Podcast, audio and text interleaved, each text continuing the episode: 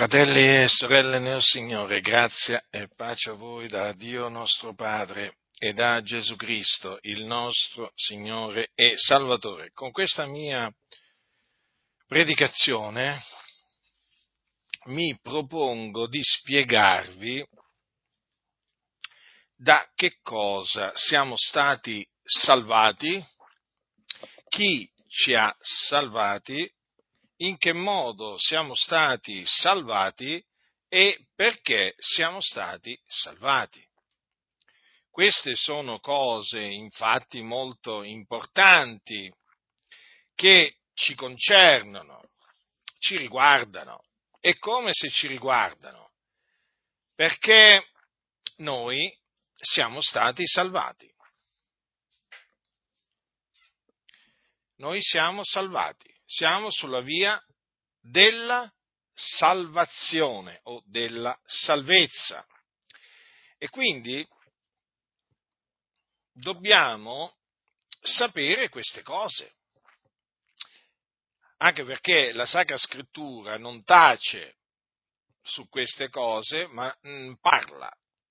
E allora, siccome che noi quando la Scrittura parla, noi parliamo, invece quando la scrittura tace noi tacciamo, eh?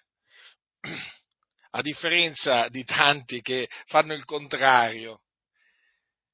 Quando la scrittura parla, tacciono, invece quando la scrittura tace, parlano. Ecco, fanno il contrario. Sapete, ci sono delle persone che sembra che abbiano il cervello proprio all'incontrario no? ragionano all'incontrario. Ne avete mai incontrate voi persone che ragionano all'incontrario? Eh, io ne ho incontrate. Vi posso dire che sono veramente tra le peggiori persone che possono, che possono, esi- che possono esistere e soprattutto tra le, peggi- la, tra le peggiori persone che, che un credente possa, possa incontrare.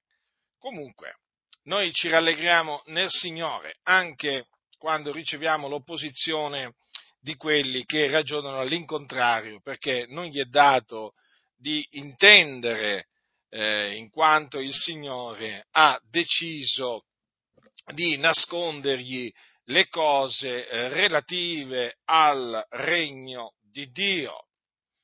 E allora, da che cosa siamo stati salvati e chi ci ha salvati?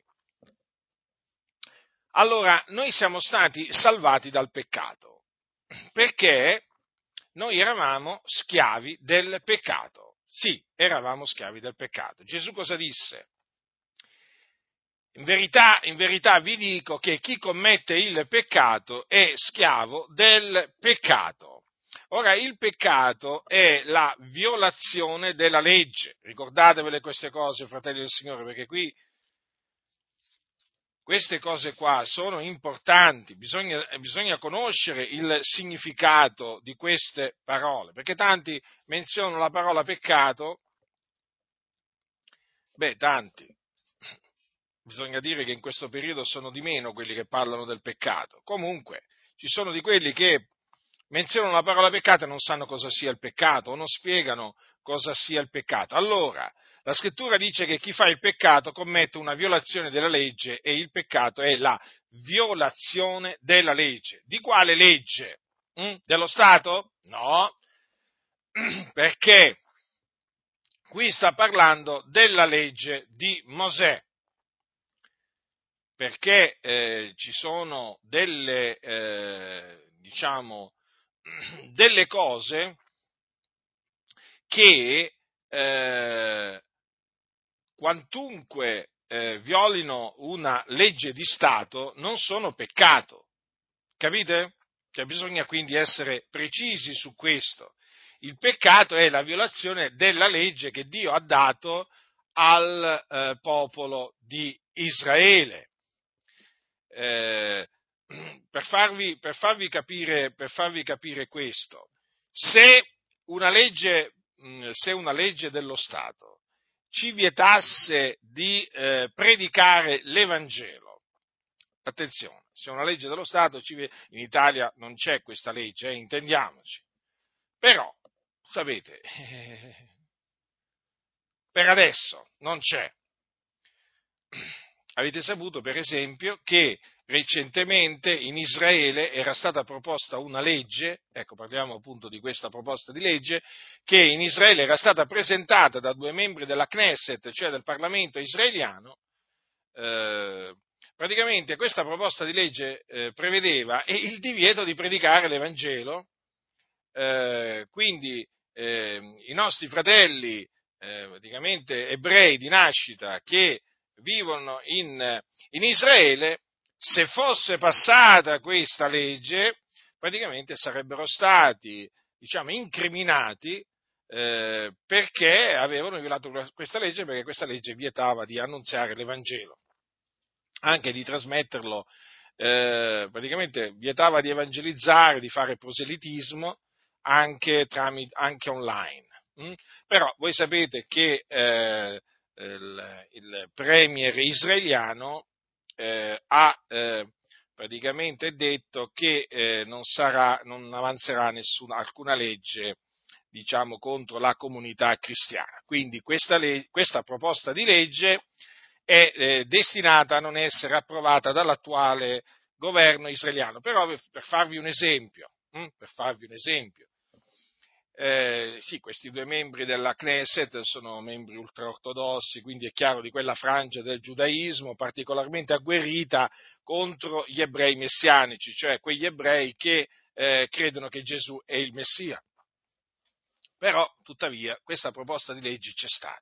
Comunque, prendiamo atto naturalmente anche che questa proposta di legge pare proprio morta, eh, pare morta sul nascere. Comunque, volevo dire questo, se passasse una legge che, eh, che vieta di predicare l'Evangelo, ora, eh, e naturalmente quelli che eh, poi violerebbero questa legge eh, sarebbero incriminati e condannati alla prigione. Allora, un credente come si dovrebbe comportare? Dovrebbe attenersi a questa legge dello Stato o dovrebbe violarla, la deve violare. Perché noi dobbiamo, dobbiamo obbedire eh, a Dio anziché agli uomini. Quindi in questa circostanza non è che violare la legge dello Stato sarebbe peccato agli occhi, agli occhi di Dio, assolutamente. Anzi, sarebbe praticamente una cosa, una cosa onorevole violare una legge, che, una legge umana che proibisce la predicazione dell'Evangelo. Quindi dobbiamo sempre stare attenti a, eh, a quello che eh, dice la Sacra Scrittura per intenderla in maniera, in maniera corretta. Eh, sicuramente ci sono, leggi, ci sono, delle leggi, dello Stato, naturalmente, che in un certo senso, un certo senso combaciano no? con, quelle, con, quelle, di Dio. Per esempio, lo Stato, per esempio, lo Stato, lo Stato comanda no? Eh, comanda di pagare i tributi, hm? i tributi e eh, le tasse. E così anche, eh, per esempio, eh, la legge, la, legge, del Signore, questo lo comanda. Però bisogna ecco, sempre fare una distinzione tra la legge che ha dato Dio e poi la legge umana, perché ci sono talvolta delle leggi, delle leggi ehm, dello Stato eh, che, vanno, che, vanno, violate. Vanno violate per, per inubbidienza, inubbidienza a Dio, perché c'è naturalmente una legge superiore, che è la legge di Dio, superiore a quella, a quella di, un, di, uno Stato, a quella degli uomini. E allora, noi eh, eravamo dei violatori della legge di Dio, quindi eravamo dei peccatori. E, ed eravamo schiavi del peccato, lo ha detto Gesù, chi commette il peccato è schiavo del peccato. Ora, in quanto schiavi del peccato, eravamo nemici di Dio. Nemici di Dio perché appunto eh, mostravamo con la nostra condotta, eh, ma anche con diciamo, i nostri pensieri, di disprezzare la legge di Dio e quindi eravamo nemici di Dio. È per questo che l'ira di Dio era sopra di noi. Dunque, eravamo eh, servi del peccato o schiavi del peccato. Paolo questo lo conferma quando dice ai santi, ai santi di Roma queste parole al capitolo 6, quando dice eh, quando dice eravate bensì servi del peccato, vedete? Al capitolo 6 quindi. Eh? Poi eh, la, l'Apostolo Paolo a Tito conferma questa eh, servitù a cui noi eravamo soggetti quando dice, quando gli dice perché anche noi una volta, eravamo una volta insensati, ribelli, traviati, servi, pare concupiscenza e voluttà, menanti la vita in malizia ed invidia, odio, odiosi, odiantici gli uni gli altri. Notate come, quindi, la Sacra Scrittura conferma pienamente che noi, quando eravamo senza Cristo, senza Dio nel mondo, eravamo degli schiavi, schiavi del peccato. Guardate, questo è una cosa fondamentale da sapere, è una cosa fondamentale su cui meditare, perché altrimenti non si può comprendere la grande salvezza che noi abbiamo ricevuto. Ora, eh, uno diventa schiavo di ciò che l'ha vinto. Quindi il peccato era più forte di noi. Attenzione, fratelli, perché se ne eravamo schiavi è ovvio che, eh, eh, diciamo che noi eravamo, noi eravamo signoreggiati dal peccato. Attenzione, signoreggiati. Eh? Cioè non potevamo fare a meno di peccare, era più forte di noi. In noi c'era il desiderio di peccare e quindi di fare il male, il desiderio di, forte desiderio di trasgredire i comandamenti di Dio. Eravamo degli schiavi, praticamente il peccato era il nostro padrone, il nostro padrone che ci signoreggiava e che ci retribuiva. Eh sì, ma in che maniera ci retribuiva? Con la morte. Perché il salario del peccato è la morte. Ecco perché noi eravamo morti nei nostri falli e nei nostri peccati, fratelli. Noi eravamo quindi schiavi e morti. Mm? Schiavi e morti. Praticamente la, la schiavitù, eh, diciamo, del, del, essere schiavi del, del, peccato presuppone l'essere morti nel, nei, propri, nei, propri, peccati. Perché? Perché il salario del peccato è la morte. Noi eravamo dei morti. Eravamo morti. Paolo lo dice. Paolo lo dice ai santi, ai santi di Efeso. Ricordate quando al capitolo 2 dice eh, e voi pure vivificati, voi che eravate morti nei vostri falli, nei vostri peccati. Vi ricordate quando ha detto queste parole? Quindi eravamo morti proprio per questo, perché il peccato che noi servivamo ci ripagava, ci pagava, ci retribuiva con la morte. Dunque, eh, in quanto peccatori, eravamo, eh, come vi ho detto, nemici di Dio, l'ira di Dio era sopra di noi, eravamo sotto la condanna di Dio ed eravamo sulla via, quindi, della perdizione. La via della perdizione, la via che mena in perdizione. Che significa la via che mena in perdizione? Allora, è la via dove si trova la maggioranza degli uomini eh, eh, e che mena appunto in perdizione. Ossia, ehm, coloro che si trovano su questa via, quando muoiono, siccome che muoiono nei loro peccati, eh, eh, diciamo, quelli che appunto camminano su questa strada e poi muoiono nei loro peccati, vanno, diciamo, all'inferno. L'inferno è un luogo di tormento che si trova appunto eh, nel cuore della terra, chiamato Hades, dove scendono le anime di coloro che muoiono nei loro peccati, cioè ehm, colo- eh, le anime di coloro che sono schiavi del peccato. Ecco dunque che vanno in perdizione, perdono l'anima loro, perché l'uomo ha un'anima l'uomo ha un'anima, l'uomo non ha solamente un corpo, ma anche un'anima, come anche ha un, eh, uno spirito. Lo spirito quando, muore, quando l'uomo muore torna a Dio che l'ha dato, ma l'anima continua a vivere e l'anima del peccatore continua a vivere all'inferno, cioè nell'Ades. Mm? E qui la, eh, rimarrà fino al giorno della risurrezione quando appunto ci sarà la resurrezione degli empi, attenzione, degli ingiusti. Quando appunto gli ingiusti, eh, i peccatori, gli empi, eh, risusciteranno in risurrezione di giudizio, compariranno davanti al trono di Dio, saranno giudicati secondo le loro opere e poi gettati nello stagno ardente di fuoco e di zolfo, che è la morte seconda, chiamata anche fuoco eterno, dove saranno tormentati nei secoli dei secoli.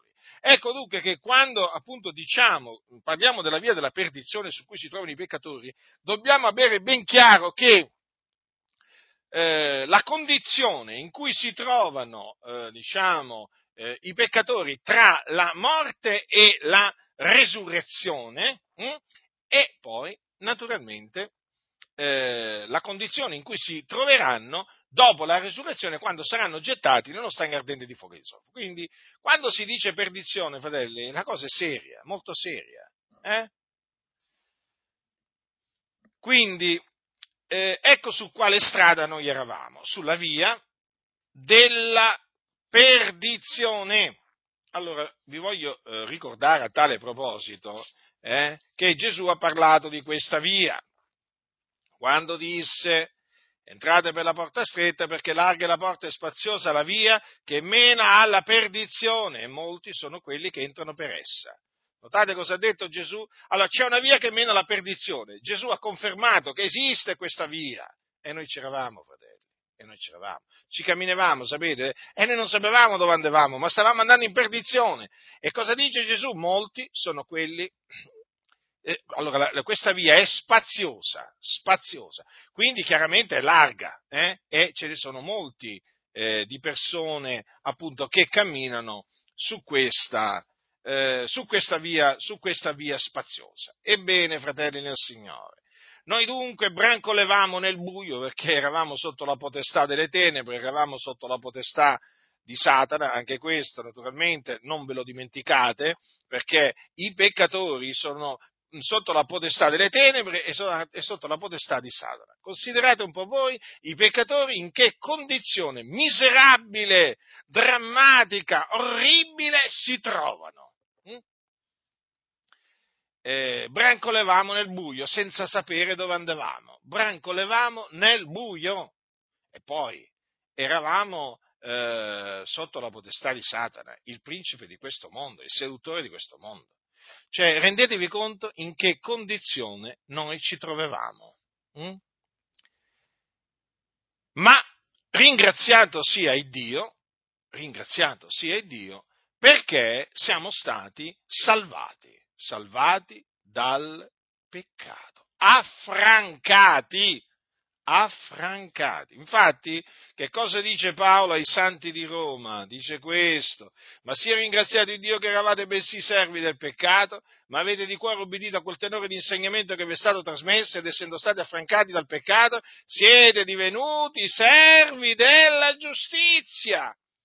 Avete capito dunque? Prima eravamo servi del peccato, ma dopo essendo stati affrancati, liberati dal peccato, siamo diventati servi della giustizia. Vedete, quindi c'è stata una liberazione.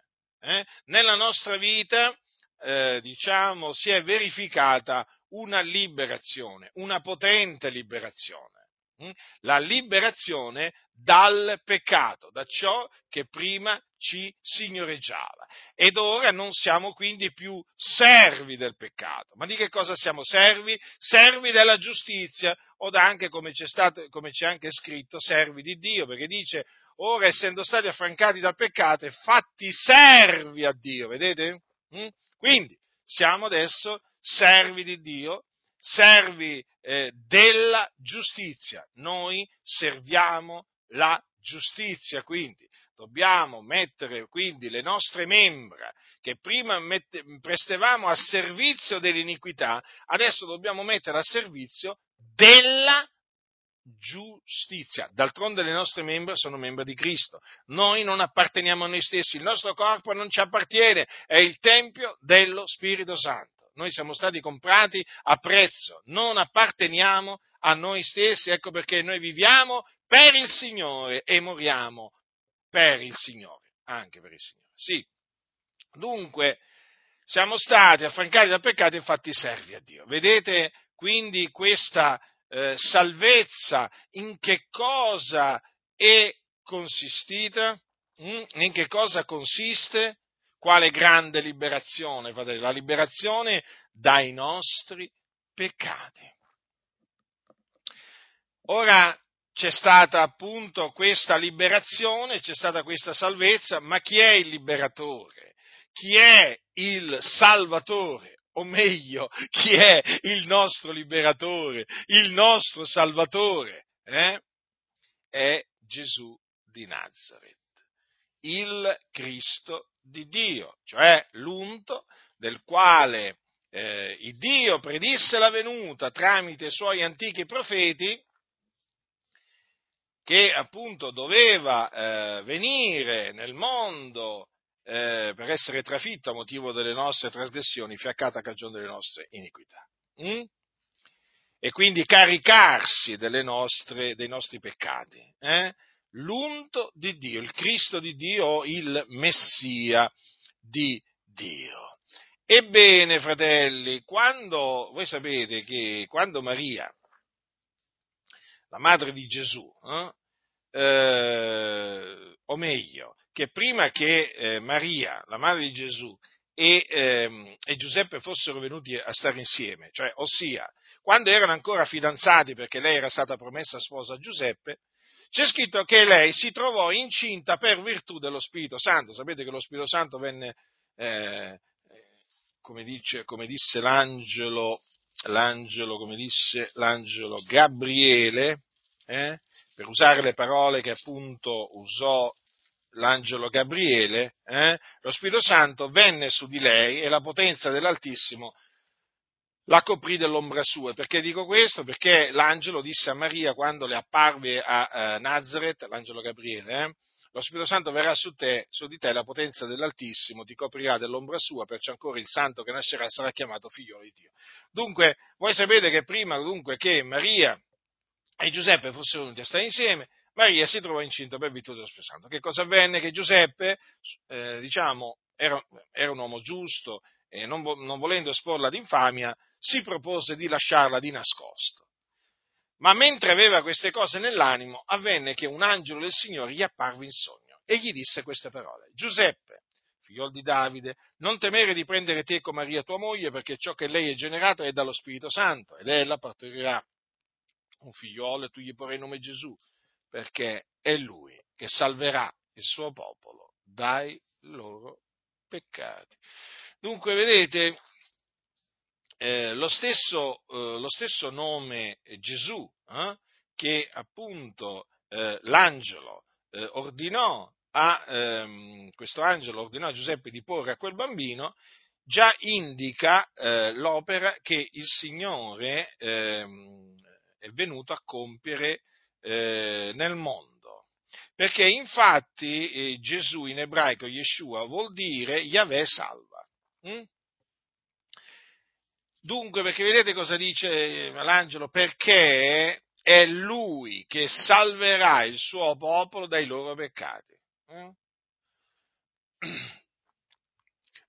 Dunque, vedete che qui è confermata l'opera di salvezza che Gesù, il Cristo di Dio, è venuto a compiere nel mondo. Ecco perché l'Apostolo Paolo dice dice a, eh, a eh, Timoteo queste parole. Certa e questa parola è degna di essere pienamente accettata, che Cristo Gesù è venuto nel mondo per salvare i peccatori dei quali io sono il primo. Appunto, vedete, per salvare, liberare i peccatori. Da che cosa? Appunto, dal peccato o dai loro peccati. E questo appunto è venuto a fare Gesù Cristo, il Figlio di Dio, che ricordiamo è disceso dal cielo per fare la volontà dell'Iddio e Padre suo. Mm? Allora, Gesù è il solo Salvatore. Mm? Eh, perché dice la scrittura che in nessun altro è la salvezza, perché non v'è sotto il cielo alcun altro nome che sia stato dato agli uomini per il quale noi abbiamo ad essere salvati. Tenete presente questo. Non c'è un altro nome. All'infuori di Gesù non c'è Salvatore. All'infuori di Gesù non c'è salvezza. Dunque quelli che si affidano a Maometto, a Buddha, a Zoroastro e a Maria. Mm, voi sapete che per molti Maria è appunto una, una, dea, una dea salvatrice, va, diciamo così. E non importa chi altro, voi sapete, tutti costoro non, eh, non possono ottenere alcuna salvezza, perché la salvezza è in Cristo Gesù. Lo ribadisco, in nessun altro è la salvezza. Lui è il salvatore del mondo. Non è uno dei salvatori del mondo, come se ce ne fossero tanti, altri. No, no, Gesù è il salvatore del mondo, tanto è vero che uno dei discepoli di Gesù, Giovanni, cosa ha detto? Noi abbiamo veduto e testimoniato che il Padre ha mandato il figliolo per essere il salvatore del mondo. Considerate dunque, eh, considerate dunque questo. Noi siamo stati salvati dal Signore Gesù, il Cristo, il figliuolo di Dio, disceso dal cielo per volontà di Dio nella pienezza dei tempi. Ecco chi è il nostro Salvatore. Ecco chi è colui che ci ha salvati o liberati dai nostri peccati con il suo sangue. Già, perché questa salvezza, grande salvezza, è costata il sangue di Gesù. Lui ce l'ha comprata, ce l'ha procurata con il suo sangue, infatti è scritto a lui che ci ama e ci ha liberati dai nostri peccati col suo sangue e ci ha fatti essere un regno e sacerdoti all'Iddio e Padre suo, suo. A lui siano la gloria e l'imperio nei secoli dei secoli a Lui. Capite a Lui cosa significa? A Gesù, che ci ama. Sì, Gesù ci ama. Gli uomini ci odiano, il mondo ci odia a motivo di Cristo, ma Gesù ci ama. Che meraviglioso sapere che Gesù, il figlio di Dio, che alla destra del Padre intercede per noi, ci ama. È meraviglioso questo, veramente. Sapete, tante volte penso all'odio, all'odio del mondo, ma anche all'odio di tanti che si dicono, si professano cristiani, ma è veramente impressionante. Poi pensi, poi pensi e consideri l'amore di Gesù, quanto è grande l'amore di Gesù, eh? A lui che ci ama, poi dice ci ha liberati dai nostri peccati, vedete? Col suo sangue. Sì, perché Gesù ha sparso il suo sangue sulla croce per liberarci dai nostri peccati, per annullare il peccato, perché sapete il peccato aveva potere sopra di noi, ci signoreggiava e allora ci fu bisogno appunto che lui annullasse il peccato e lo annullò con il suo sacrificio. Ecco perché prendiamo piacere nel parlare della morte di Cristo Gesù, perché Gesù Cristo è morto per i nostri peccati. Mm? Secondo le scritture, appunto perché si dovevano adempiere le scritture profetiche secondo le quali il Cristo doveva essere trafitto a motivo delle nostre trasgressioni, fiaccato a motivo delle nostre iniquità il Cristo doveva portare i nostri peccati nel suo corpo per annullare, annullare con il suo sacrificio il peccato. Ed ecco per questo che noi oggi non siamo più schiavi del peccato, perché dice bene l'Apostolo Paolo, noi siamo stati, infatti fratelli, siamo stati crocifissi con lui. E questa è la verità. Il nostro vecchio uomo è stato crocifisso con lui, dice Paolo ai santi di Roma, affinché il corpo del peccato fosse annullato, onde noi non serviamo più al peccato, poiché colui che è morto è affrancato dal peccato. Ora noi, fratelli, siamo morti al peccato mediante la morte del Signore Gesù Cristo. Ed essendo morti al peccato, il peccato non ci signoreggia più. Vedete? Mm? Come la morte non signoreggia più Gesù, perché Gesù è risuscitato dai morti, così anche il peccato non ci signoreggia più, perché noi siamo morti al peccato, ma viventi a Dio in Cristo Gesù. Ecco perché appunto dice Paolo, il peccato non vi signoreggerà. Capite quanto è meravigliosa questa salvezza? Ecco perché è chiamata questa così grande salvezza. Eh? E dunque, ma basta considerare che Gesù per acquistarla ha dovuto versare il suo prezioso sangue. Eh? È stato necessario lo spargimento del sangue dell'agnello. Eh? E quindi Gesù ha dovuto essere immolato, ha dovuto essere ucciso. Sì, Gesù fu ucciso fu ucciso dai giudei. Secondo il determinato consiglio di Dio, egli appunto eh, ricevette la morte appunto eh, in Israele eh, per le mani dei giudei. I giudei lo condannarono a morte, i giudei lo consegnarono a Ponzio Pilato eh, chiedendo che fosse crocifisso. E poi il governatore Ponzio Pilato acconsentì alla loro richiesta e appunto sentenziò che fosse fatto quello che voleva il popolo. No? Crocifiggilo, sia crocifisso, gridarono. E allora, poi Pilato si lavò le mani, voi lo sapete, e eh, benché peraltro anche la moglie l'aveva scongiurato, ricordate che aveva avuto un sogno la moglie di Pilato, eh? infatti dice, dice, dice così, mentre egli sedeva in tribunale, la moglie gli mandò a dire non aver nulla a che fare con quel giusto, perché oggi ho sofferto molto in sogno a cagione di lui.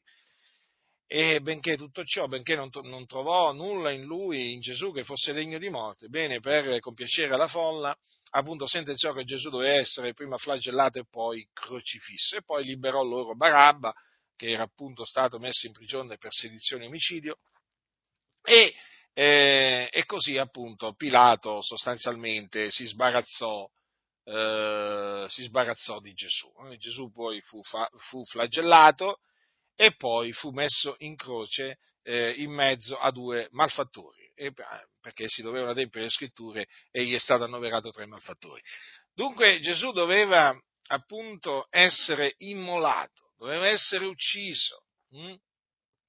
come appunto i sacrifici per il peccato dovevano essere immolati, gli animali dovevano essere scannati. Vi ricordate il giorno dell'espiazione, il giorno dello Yom Kippur? Eh? Yom Kippur è la parola, la parola, l'espressione ebraica per il giorno dell'espiazione. Ebbene, eh, Gesù fu immolato, Gesù fu ucciso eh, perché lui era l'agnello di Dio, ben preordinato prima della fondazione del mondo preordinato ad essere offerto in sacrificio per le nostre colpe.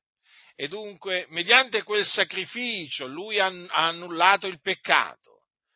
Avendolo annullato, noi che, siamo, eh, che, abbiamo creduto in Lui, perché adesso vedremo come Signore in che modo siamo stati salvati, avendo creduto in Lui siamo stati affrancati dal peccato e il peccato non ci signoreggia più.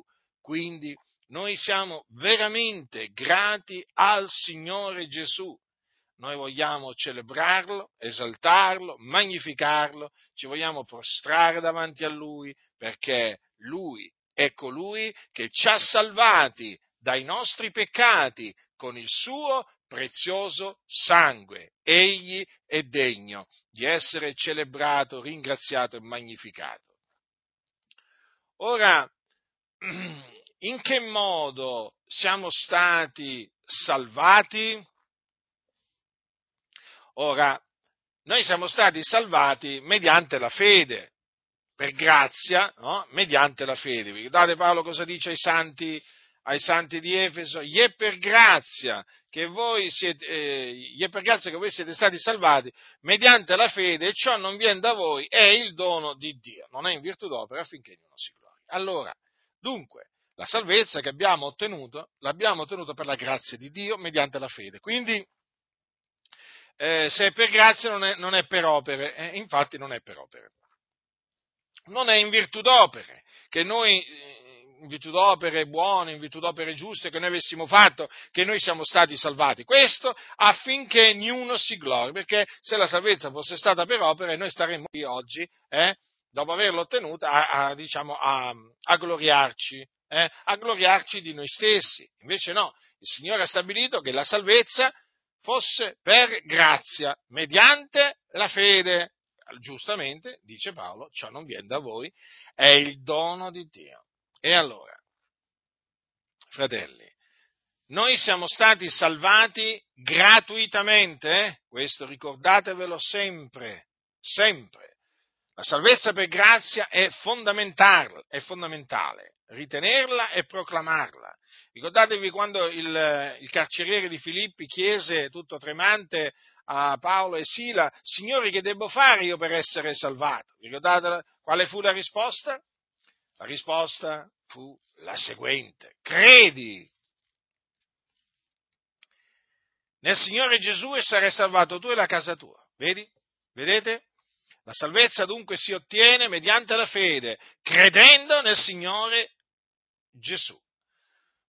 mediante la fede. Allora, che cosa significa credere nel Signore Gesù? Significa credere nell'Evangelo.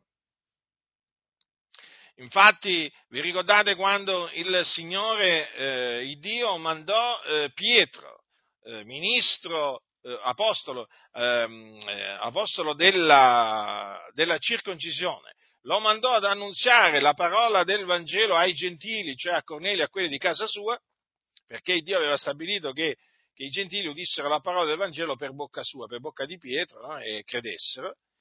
E ehm, quando, eh, quando l'angelo, eh, l'angelo, apparve eh, a Cornelio, eh, che gli ordinò appunto di mandare a Ioppe a, eh, chiama, a far chiamare Simone, no? soprannominato Pietro, cosa gli disse l'angelo? Il quale ti parlerà di cose per le quali sarai salvato tu e tutta la casa tua. Queste cose sono l'Evangelo.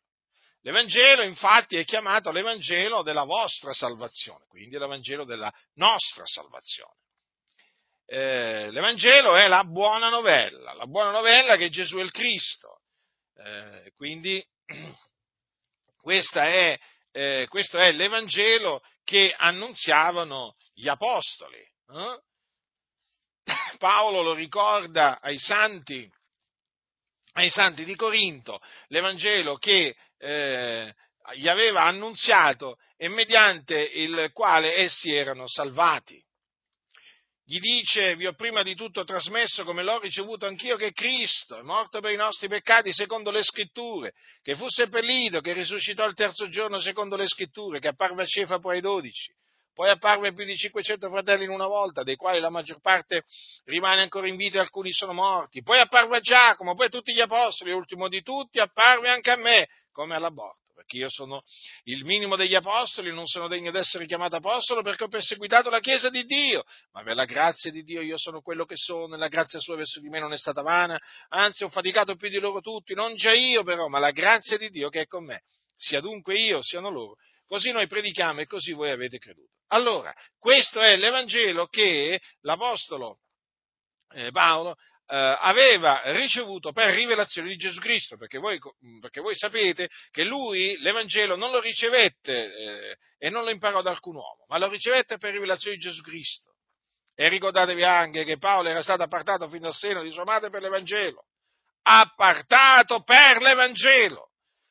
Allora questo è l'Evangelo quindi che annunziava l'Apostolo Paolo come anche annunziavano anche gli altri Apostoli. Infatti Paolo cosa gli dice poco prima? Fratelli, io vi rammento l'Evangelo che vi ho annunziato, che voi ancora avete ricevuto, nel quale ancora state saldi e mediante il quale siete salvati, seppur lo ritenete, quale ve l'ho annunziato, a meno che non abbiate creduto in vano. Dunque, questo è l'Evangelo mediante, eh, credendo nel quale noi siamo stati salvati, eh, liberati dai nostri peccati. Allora qualcuno dirà, ma è potente questo Vangelo allora? È come se è potente, infatti è chiamato, come è chiamato l'Evangelo, potenza di Dio per la salvezza d'ogni credente. Ah, queste parole, queste parole quanto sono veramente meravigliose, Per questo Paolo non si vergognava dell'Evangelo, come dice ai santi di Roma, perché esso è potenza di Dio per la salvezza di ogni credente, del giudeo prima e poi del greco, poiché in esso la giustizia di Dio è rivelata, da fede a fede, secondo che è scritto, ma il giusto vivrà per fede. Ecco dunque in che modo noi siamo stati salvati, eh? credendo nell'Evangelo. E l'Evangelo che cosa dice? Quello che Gesù ha fatto. È morto per i nostri peccati, secondo le scritture, fu seppellito, risuscitò dai morti il terzo giorno, secondo le scritture, e parve dei testimoni che erano stati innanzi scelti da Dio. Vedete? Nell'Evangelo è rivelata la giustizia di Dio. Eh? La giustizia di Dio basata sulla fede, la giustizia che viene da Dio, eh? Eh, che è basata sulla fede. Ehm, questa giustizia attestata sia dalla legge che dai profeti, eh? però è stata manifestata indipendentemente dalla legge, capite? Eh, è molto importante questo. Allora questa è la giustizia di Dio mediante la fede in Gesù Cristo per tutti i credenti e dunque è rivelata nell'Evangelo. Infatti dice Paolo, difatti tutti hanno peccato e sono privi della gloria di Dio e sono giustificati gratuitamente per la sua grazia mediante la redenzione che è in Cristo Gesù, il quale Dio ha prestabilito come propiziazione mediante la fede nel sangue d'esso per dimostrare la sua giustizia, avendo egli usato tolleranza verso i peccati commessi in, pe- in passato al tempo della sua divina pazienza, per dimostrare, dico, la sua giustizia nel tempo presente, onde egli sia giusto e giustificante, colui che ha fede in Gesù. Vedete dunque, fratelli nel Signore, in che maniera noi dunque siamo stati salvati credendo nell'Evangelo, della grazia di Dio, perché così è chiamato. Dice bene Paolo dopo, quando fa questa domanda, dove dunque il vanto? che bella domanda, eh? Dove dunque il vanto? E lui risponde, esso è escluso. Poi prosegue, per qual legge? Delle opere? No, ma per la legge della fede. Poiché noi riteniamo che l'uomo è giustificato mediante la fede, senza le opere della legge. Il Dio egli fosse soltanto l'Iddio dei giudei? Non è egli anche l'Iddio dei gentili? Certo lo è, anche dei gentili, poiché è un Dio solo, il quale giustificherà il circonciso per fede e l'incirconciso, parimente, mediante la fede. Vedete, fratelli, dunque, quando leggete appunto che nell'Evangelo è rivelata la giustizia di Dio, da fede a fede, secondo che è scritto, ma giusto va per fede. Ricordatevi sempre di queste altre parole di Paolo che sono scritte al capitolo 3 dei Romani. Eh? dove appunto Paolo spiega la giustizia di Dio mediante la fede in Gesù Cristo. Ebbene, questa giustizia è rivelata nell'Evangelo, solamente nell'Evangelo. Non è che c'è qualche altro Vangelo in cui è rivelata questa giustizia? Hm? No, no. La giustizia di Dio, lo ribadisco per l'ennesima volta, mediante la fede in Gesù Cristo, per tutti i credenti, è rivelata esclusivamente nell'Evangelo. Ecco perché Gesù il Cristo, il figlio di Dio, prima di essere assunto in cielo, disse agli undici, andate per tutto il mondo, predicate l'Evangelo ad ogni creatura, chi avrà creduto sarà stato battezzato, sarà salvato, chi non avrà creduto sarà condannato, capite? Capite? Eh, perché chi crede nell'Evangelo viene salvato, chi rifiuta di credere rimane schiavo e poi verrà condannato. È evidente dunque, fratelli, che essendo che siamo stati salvati per grazia, mediante la fede, proprio non abbiamo nulla di che vantarci, non è in virtù d'opera affinché nessuno si glori. E allora che faremo? Ci glorieremo nel Signore. Sì, gloriamoci nel Signore, perché ha voluto, ha voluto salvarci. Dunque, anche la maniera in cui noi, eh, noi siamo stati salvati no?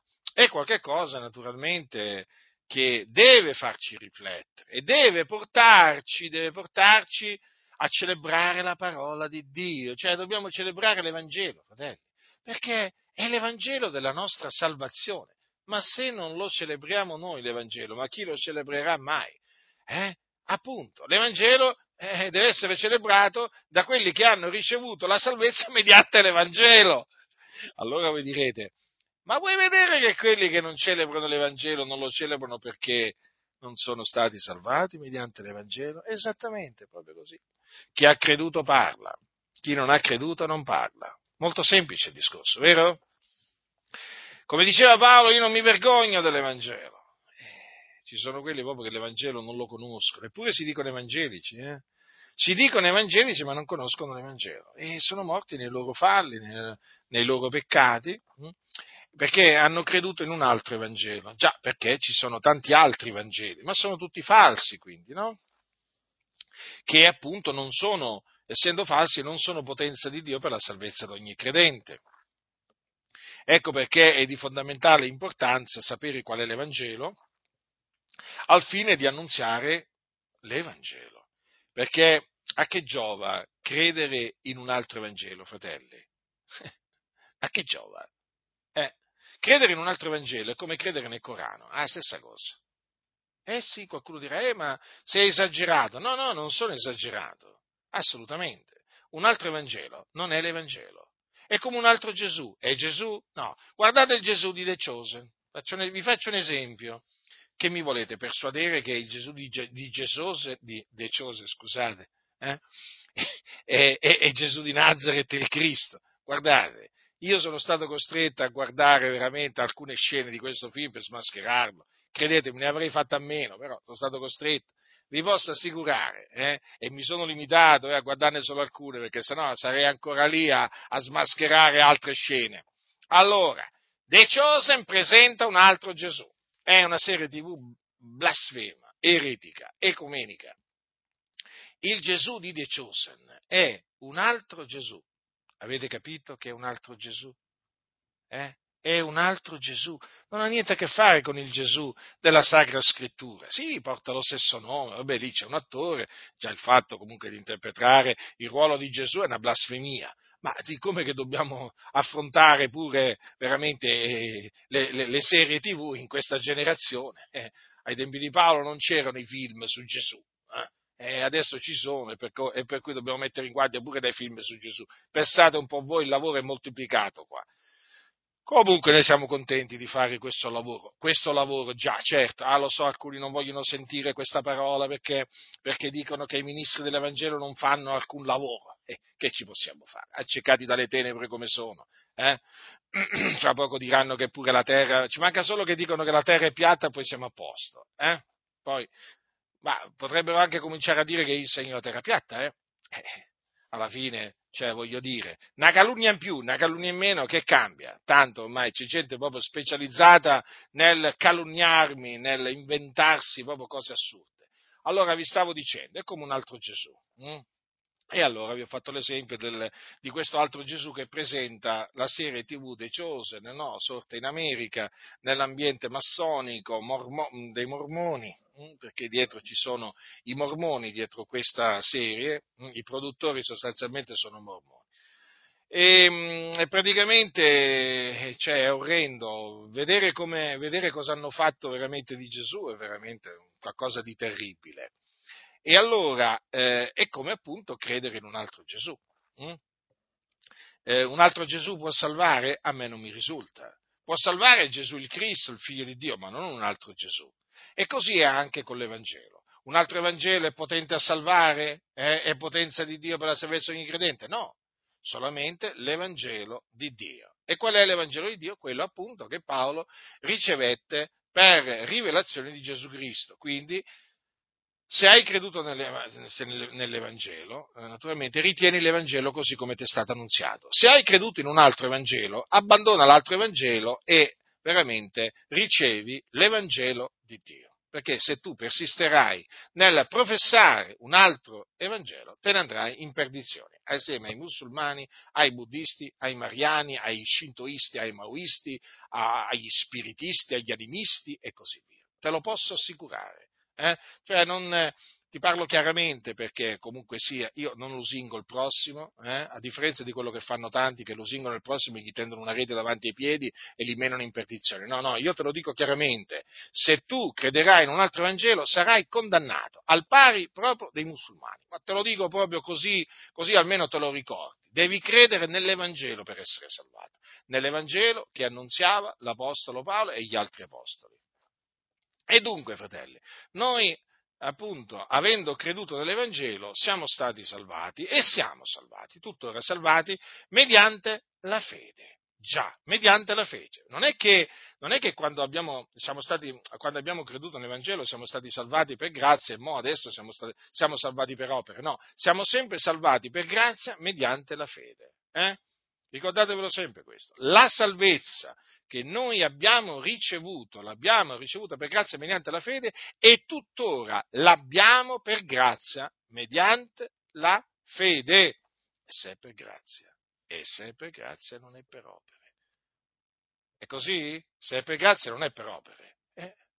Perché se è per opere non è per grazia, ma se è per grazia non è per opere. E allora effettivamente la salvezza è per grazia mediante la fede. Questa è la maniera in cui noi siamo stati salvati. Meraviglioso. E vedete il piano di Dio? Eh? Tutto questo che vi sto dicendo, fratelli, fa parte del piano che Dio ha formato in se stesso. Hm? Avanti secoli. È qualcosa di glorioso, di meraviglioso, da celebrare veramente. Ebbene, perché siamo stati salvati, fratelli? Mm? Perché eravamo più bravi degli altri o meno cattivi degli, di altri o perché mm, in fin dei conti qualcosa di buono in noi c'era, eh, per cui alla fine, insomma, ce la meritevamo questa grande salvezza? Eh? Perché siamo stati salvati? Allora, fratelli, noi siamo stati salvati perché Dio ha voluto farci grazia. Eh, perché Dio ha detto a Mosè, farò grazia a chi vorrò far grazia, avrò pietà di chi vorrò avere pietà. Ecco la ragione per cui noi siamo stati salvati. Noi meritevamo, meritevamo di andare in perdizione. Questo lo meritevamo. Ecco che cosa meritevamo, di andare in perdizione, perché eravamo dei figlioli di Dio, eravamo dei peccatori, eravamo dei nemici di Dio ma il Dio ha voluto farci grazia in Cristo Gesù. Quindi la salvezza che abbiamo ottenuto l'abbiamo ottenuta secondo il beneplacito della sua volontà. La salvezza che abbiamo ottenuto l'abbiamo ottenuta in base al proponimento dell'elezione di Dio, che dipende non dalle opere, ma dalla volontà di colui che chiama. Chi è colui che chiama? È Dio. Dio ci ha chiamati ci ha chiamati al ravvedimento hm? e ci ha dato il ravvedimento.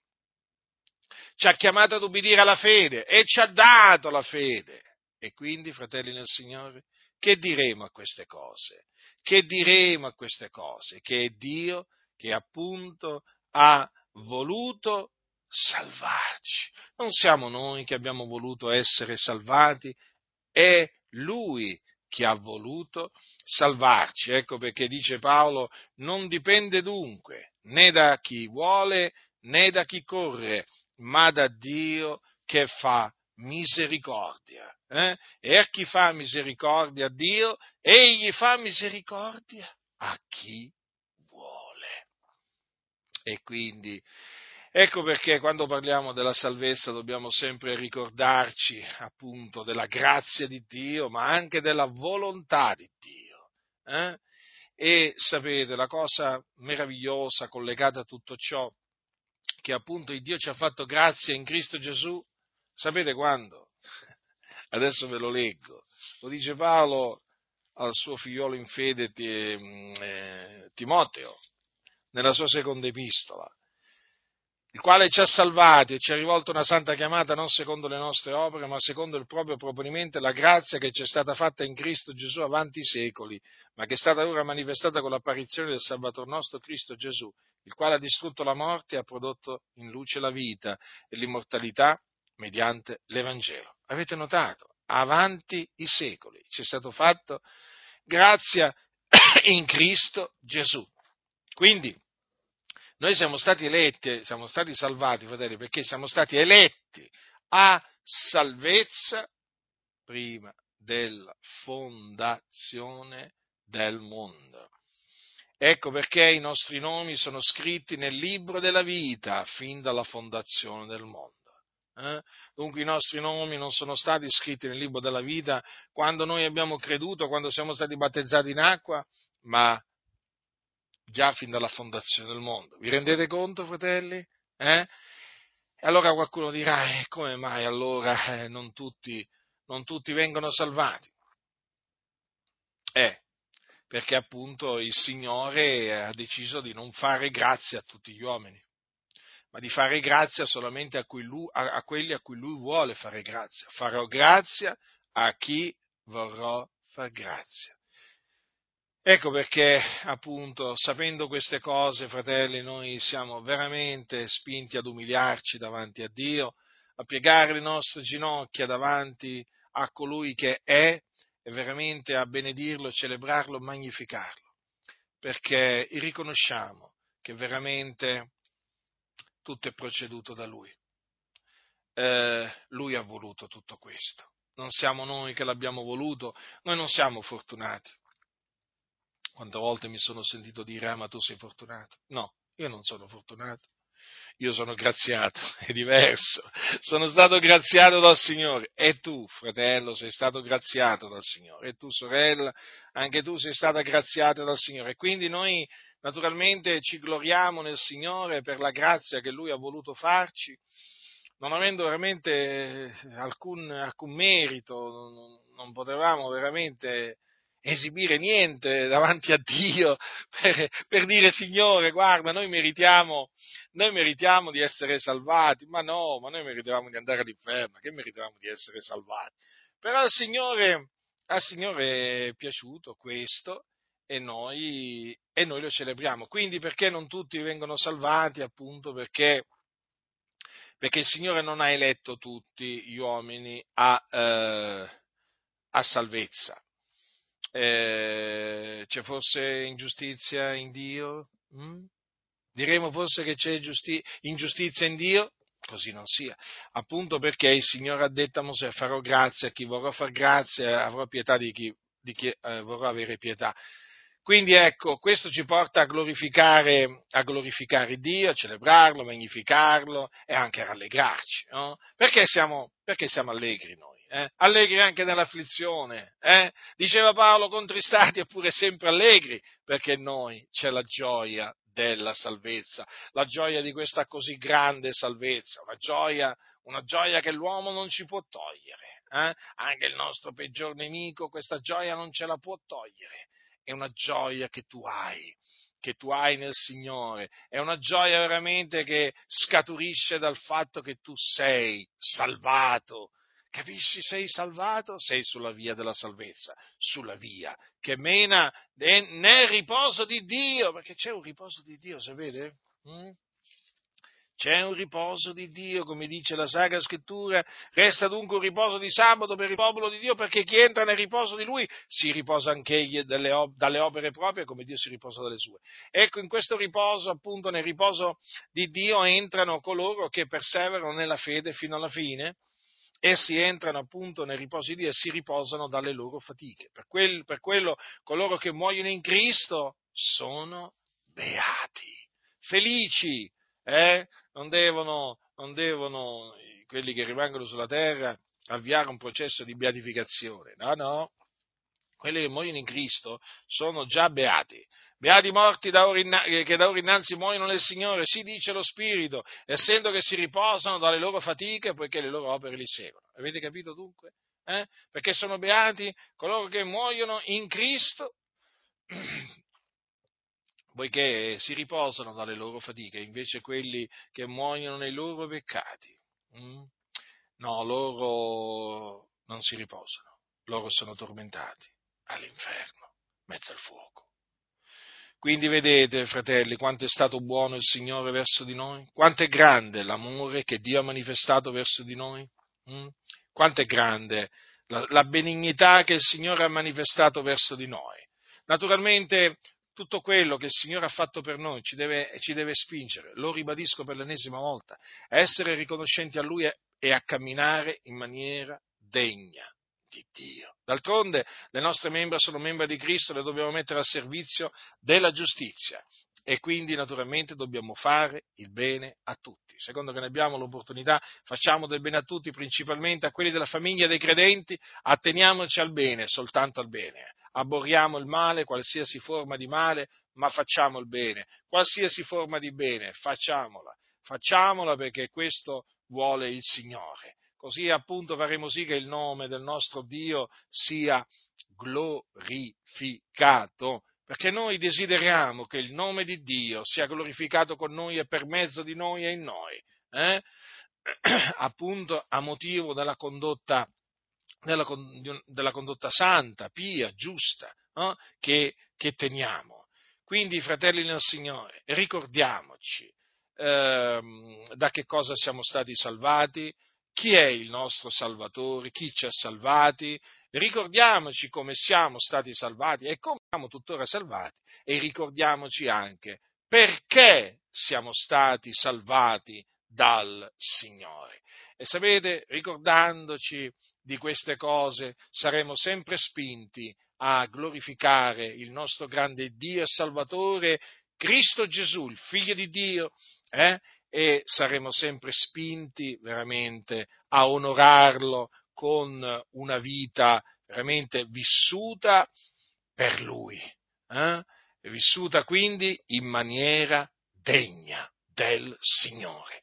La grazia del Signore nostro Gesù Cristo sia con tutti coloro che lo amano con purità incorrotta. Amen.